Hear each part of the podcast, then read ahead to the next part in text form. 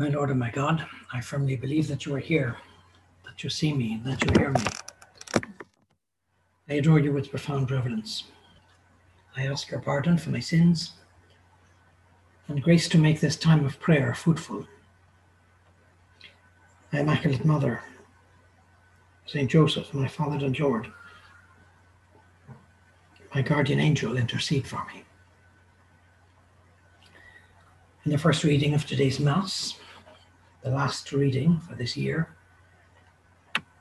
from the first letter of St. John, it says, Children, this is the final hour. It sounds rather apocalyptic.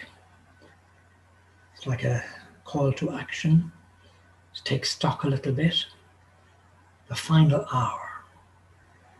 We come to the end of another year of our life that God has given to us, all a grace. If you look back and think of all the graces that God has given to you in this past year, every day, every hour, the grace to get up in the morning, perhaps the grace to be able to see and to hear and to use your limbs, so many joys, so many times that God has given you formation into your soul, into your heart, spiritual nourishment. Maybe there were times when your heart was breaking in this past year, sorrow, pain. But yet, just, but yet somehow when we look back, we see the hand of God was there, teaching us things, leading us forward. It says, This is the final hour. You have heard that the Antichrist is coming. And how many antichrists have already come? From this we know that it is the final hour. They've gone from among us, but they never really belonged to us. If they had belonged to us, they would have stayed with us. But this was to prove that not one of them belonged to us. But you have been anointed by the Holy One and have all received knowledge. I have written to you not because you are ignorant of the truth, but because you are well aware of it, and because no lie can come from the truth. We've spent the last few days and hours accompanying the Holy Family in Bethlehem, and possibly on their journey to Egypt. We've been exposed to a divine beauty incarnate, incarnate truth.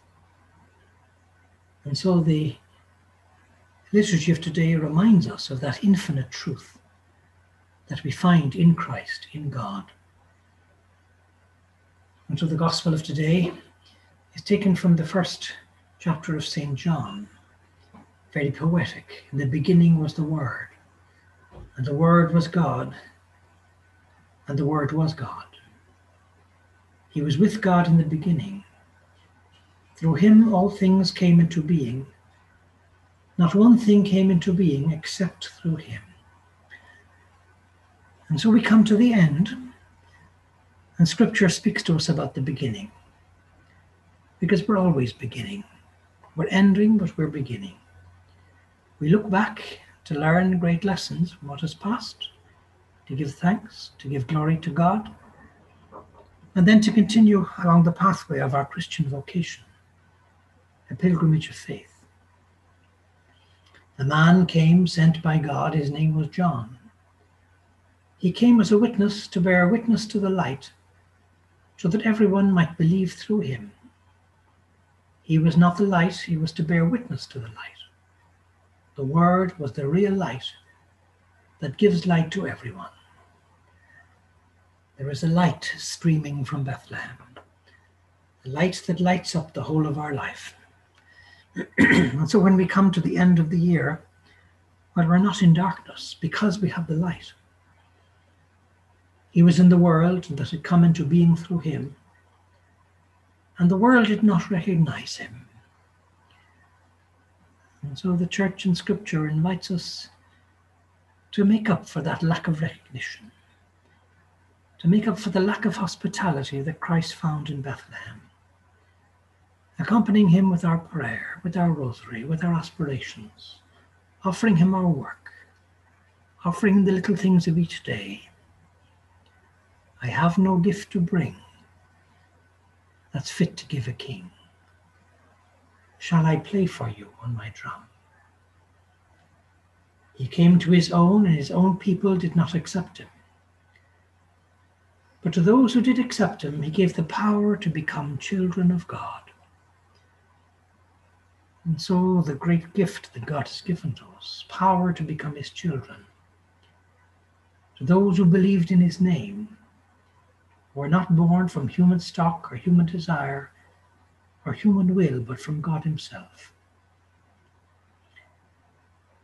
And so, on the last day of the year, it's an opportunity for us to look at the reality of time. God wants us to sanctify time, to sanctify this particular year that has passed, to offer Him the year that is coming. We're told in the Catechism of the Catholic Church that He has made everything suitable for its time. Moreover, He has put a sense of past and future into their minds, yet they cannot find out what God has done from the very beginning to the end. To God, all moments are present in their immediacy. And therefore, he establishes his eternal plan of predestination. He includes in it each person's free response to grace. and so, time ultimately is an opportunity for each one of us to respond to grace. And time also is an opportunity for us to take that grace in our soul. Think back over the past year, the masses you have attended, the confessions that you made, the times when our Lord sort of opens Niagara Falls of grace to fall into your soul. Grace was for you to be able to do this or to do that. And perhaps think of the times when maybe we didn't correspond as well as we might have to those graces. And we could have been more generous, or more humble, or more charitable, or more patient, or more docile, or more sincere, or more pure and chaste, or more industriousness, or a whole pile of other mores. God gives us time to respond to His grace. And so this coming year is an opportunity for us to use that time well. There are many occasions in the Gospel when our Lord speaks to us about the good use of time. There was the prudent virgins and the imprudent virgins. The prudent ones took oil in their lamps. They had foresight. They planned for the future. They bothered to prepare. They had a to do list.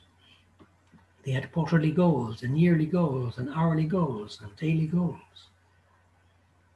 The imprudent virgins just gave themselves to the enjoyment of the moment. But later on, they're going to regret that. And so every minute that passes is grace that has flowed. Time is a flowing divine treasure. It's like a river that comes along or a stream, it's with us for a few minutes, and then it's gone, never to return. And so we can try and tell our Lord that we want to respond to that grace that He gives us by doing in each moment what we are supposed to be doing. If we have followed the Holy Family from Nazareth to Bethlehem and accompanied them in the stable, we learn a lot from the life of Joseph and Mary. How to use our time well, how to seize every opportunity, how to be detached from the things of this world, how to give ourselves completely without holding anything back to fulfill the plans of God. In Scripture, there were other people who were told were idle in the marketplace and when the owner of the harvest came to them, they said, Why? And he said, Why are you standing around here all day? They said, Because no man has hired us. It's all somebody else's fault. They had no initiative. They were standing idle in the marketplace when the reality was that there was a harvest just up the road for there was plenty to be done. And so, Lord, don't let me be idle in the marketplace. Help me to see. Help me to be dynamic. Help me to have initiative. In speaking of time, in the Book of Homilies, Friends of God, St. Josemaria says, When I reflect on this, how well I understand St. Paul's exclamation when he writes to the Corinthians, Time is short. How short indeed is the time of our passing through this world. For the Christian, these words ring deep down in his heart as a reproach to his, as a reproach to his lack of generosity and as a constant invitation to be loyal. Brief indeed is our time for loving, forgiving, for making atonement. It would be very wrong, therefore, for us to waste it, or to cast this treasure irresponsibly overboard. We mustn't squander this period of the world's history which God has entrusted to each one of us. There's something very haunting about those words, this period of the world's history that God has entrusted to us, this opportunity, this year, this issue these things that need to change, this witness that we need to give, this trail that we need to blaze. It's all an opportunity for us.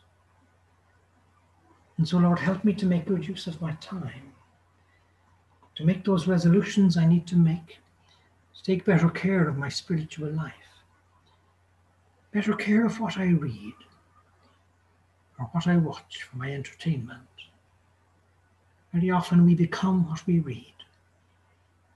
The ideas that we absorb, they take a hold of us. In St. Luke, our Lord said to the people in the synagogue, Today this scripture has been fulfilled in your hearing. Our Lord speaks in very short increments of time, today. doesn't say tomorrow or 10 years from now but today, this is the day the Lord has made. And so we have to try and use all the little todays that God gives us, this hour, this moment. the sanctification of our life is made up of a series of sanctifications of every moment.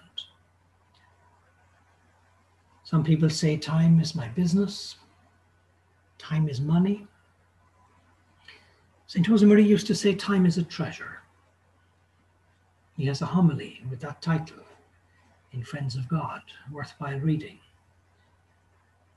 He said it's a gift of God, a talent. If you know some people who have passed on early in their life, or perhaps who suffer from some disability, it helps you to realize that if God has given you health and well being, well, He's going to demand a lot from you. So many talents you've been given. Those to whom much has been given, much will be demanded. And to time, so time is for glory, it's for grace, it's for eternity. The great sin for a Christian could be to waste time. Have to use our time productively. Hence, we need advice, we need a coach, an executive coach we need to plan, we need to grow in our cultural formation, our professional formation, our doctrinal formation, in all sorts of ways. And to realize that time is an instrument in our hands for doing something with it. If you have a pen in your hand, well, you don't go around boasting, I have a pen, I have a pen, I have a pen. People will say to you, okay, big deal, you have a pen, but what are you going to do with that pen? Are you going to sign a contract? Are you going to sign a check? Are you going to give your autograph? Likewise with time. It's not just a question of having time. It's a question of doing something with our time. If ever you get a chance to read any books or articles on management of time, that's a very good opportunity well spent to seize that to see how I can use my time better, And very often the experience is that if we give time to our spiritual life, to prayer, to spiritual reading, to our rosary, to growth in our formation on a regular basis. God multiplies our time. If we're generous in getting to Mass frequently, you'll find God will multiply your time for other things. Your life takes on a greater order because now we're looking after the most important. And when we look after the most important, well, somehow many other things fall into place. And so we've been given time in order to work, to serve, to develop ourselves, to give glory to God. And we don't know if the year that is starting will be our last. Our Lord has warned us that He will come like the thief in the night. And He wants to find us with our lamp burning brightly, with our time well used. He doesn't want us to see that we've wasted certain opportunities, perhaps apostolic opportunities, opportunities to leave our mark in this world or in souls. He's given us time to, to make a difference. I have chosen you so that you would go forth and bear fruit, fruit that will remain. And so time is a divine treasure that doesn't belong to us. We are the administrators of time. God is the real owner of time. And so a person of God who has time to spare also overflows with lukewarmness. An idle person can do a lot of damage. We could think of the, the punishment of the lazy servant who hid his talent. He didn't use his time. And so our Lord invites us to have a hierarchy of values, to give certain attention and solicitude to things that are proportionate to their importance. He wants us to struggle against inertia, against our laziness, our lukewarmness, against that feeling of not feeling like doing things. That can be a permanent source of mortification the tendency to procrastination. I've got to time myself down. Maybe I've got to write it down. In this hour, the three things I have to get done is one, two, and three. If we live a constant presence of God, well, we'll find it easier to live that urgency of time. We'll be aware that our time belongs to God. For that reason, we have to try and use it well. For that reason, it may be a very good idea to consult our plans. There might be things that we think are very important, but maybe somebody with the objective grace of state can point out to us that perhaps they're not as important as we thought. Our time is limited. The year that passes, when the clock strikes 12, is like a reminder to us that this year has passed. Another period of this limited amount of time is gone. Everybody gets their time. Some people get 20 years, some 40, 60, 80. Some babies just get a few hours or a few minutes. But everybody gets their time. And so, Lord, help me to use my time to fulfill the goals of my Christian vocation, holiness and apostolate the good thief on Calvary, says to our Lord, Remember me when you come into your kingdom. And Jesus replies, This day you will be with me in paradise. That good thief found hope in his dying moments. At Cana of Galilee, our Lord said, Woman, my hour has not yet come. Later he was to say, Now has the hour come for the Son of Man to be glorified see the importance that Christ gives to the hour. And so we also have to have a great sense of time. And because we have a great sense of time and the sacredness of time, because it does not belong to us, it belongs to God. Well, therefore, we have great respect for other people's time.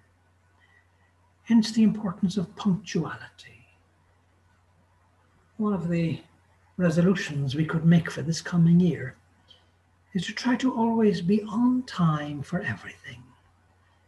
My time should be on time. In family life, try to have specific times for family gatherings, for meal times, for getting up, for going to bed. Live a certain punctuality and order in your life, and you'll instill it in your children. Try to be on time for all of your appointments. And even if you get a bit delayed, we'll send a message to say, I'm going to be two minutes late. That shows respect for other people's time. I value your time. It's a compliment. If we live that sense of time, we'll do things with a great sense of urgency. Mary went with haste into the hill country. The shepherds went with haste to Bethlehem. God gives us this instrument of time for a very specific reason in order to work, to fulfill this particular project, serve, to develop ourselves, to give glory to God. If God wants us to work, but He's also set apart a time to do that. And so the book of Ecclesiastes says God has appointed time for every matter for every work. A time to be born and a time to die. A time to plant and a time to reap what has been planted. A time to pray. A time to get to Mass. A time to get our rosary done. A time to sit with our family and discuss things. A time to be home. Our best time in our life should be at home and with our family a time to discuss things with our spouse, time to take care of the house or other things that need attention. And so, in the way, St. Josemaria says, don't let your life be barren. Be useful. Make yourself felt. Shine forth with the torch of your faith and your love. With your apostolic life, wipe out the trail of filth and slime left by the corrupt sores of hatred, and set aflame all the ways of the earth with the fire of Christ that you bear in your heart. What beautiful sentiments to have in our mind and heart and in our soul as we end this year. To make up to God for all the bad things, all the sins of men, all the abortions, all the contraception, all the drunkenness, all the bad words, all the pornography, Lord, let me use my time to make up to you who are love with my love so that you can feel atoned to, comforted by the things I say to you and by the things I do. May my life be one whole program of atonement. There may be many people around us who feel unhappy because they've too much of everything. If they really behave as God's children, well, they might suffer discomfort, or heat, or tiredness, or cold. All these things are permitted by Him who is the source of true happiness. And so, Lord, help us to see where that true happiness lies that you want to lead us to. Have you noticed, we're told in the furrow, that mortified souls, because of their simplicity, have a greater enjoyment of good things, even in this world. There was an elderly one nun once in Ireland who was in a bit of a coma. She was in her mid 90s. She couldn't eat or drink very much, and so the other nun used to give her some warm milk to, to sip. And one time, one of the nuns had an idea to put a little bit of brandy into the hot milk, to stir it a little bit. And so they began to put this brandy. And the elderly nun would sip this, and that kept her going for a long time. And the day before she died, she opened her eyes and she said to them, After I die, whatever you do, don't sell that cow. And so, when we have that spirit of mortification, our Lord gives us a greater enjoyment of the good things in this world. We're told in the furrow that without mortification there is no happiness on earth. And so we can also thank our Lord for all the good things He's given to us in these past 12 months. The graces we have recognized, and also the many graces that we haven't recognized. The numerous times when God has reached out and touched our soul, or given us a new insight or a new idea, or helped us to get up in the morning, or to be on time for an appointment, or a whole pile of millions of other things. Lord, help me to give you thanks. In the furrow, we're told, I give you thanks, my Jesus, for your decision to become perfect man with a heart which loved and is most lovable, which loved unto death and suffered, which was filled with joy and sorrow, which delighted in the things of men and showed us the way to heaven, which subjected itself heroically to duty and acted with mercy, which watched over the poor and the rich and cared for sinners and the just. I give you thanks, my Jesus, Give us hearts to measure up to yours. And so, as we thank our Lord, we could ask Him to shape our hearts to be more like His heart, so that our hearts might become more Christ like. Be you merciful as your heavenly Father is merciful. Pope John Paul said that mercy is another word for love. And so, as the years pass, the goal of our Christian life is that we become a more loving person and that that love gets manifested in all sorts of ways. Charity is patient, charity is kind, charity endures all things. And so, Lord, help me to grow in that virtue of charity. And so, as the year ends, we can contemplate once again the Holy Family that teach us so many things. They're always beginning again they begin again when they set out for Bethlehem. They change the course of their life. They begin again in Bethlehem itself when they have to look for the for the stable, change their disposition. They begin again when they change the atmosphere of that place into the focal point of family warmth for all time. They begin again when they set out for Egypt and they begin again when they stay there in Egypt. They're told, remain there until I tell you. A lot of our life is made up of remaining there. We're told in at the end of the story of Bethlehem, the shepherds returned, glorifying and praising God for all they had heard and seen as it had been told them. They didn't stay in Bethlehem for the rest of their lives. They didn't go to Egypt. They went back to their ordinary work. That's our role. Back to fulfilling their ordinary duties. The shepherds returned. And they returned glorifying and praising God. We can thank our Lord for all the graces He's given to us in these beautiful days and that He's given us the grace to relive them year after year, bringing so much joy and happiness to the people around us, glorifying and praising God for all they had heard and seen as it had been told them. And so, Mary, thank you for all the graces you've given me during this past year. Help me to use well all the graces you want to give me in this coming period of time. I thank you, my God, for the good resolutions, affections, and inspirations that you have communicated to me during this meditation. I ask your help to put them into practice. My Immaculate Mother, Saint Joseph, my Father and Lord, my guardian angel, intercede for me.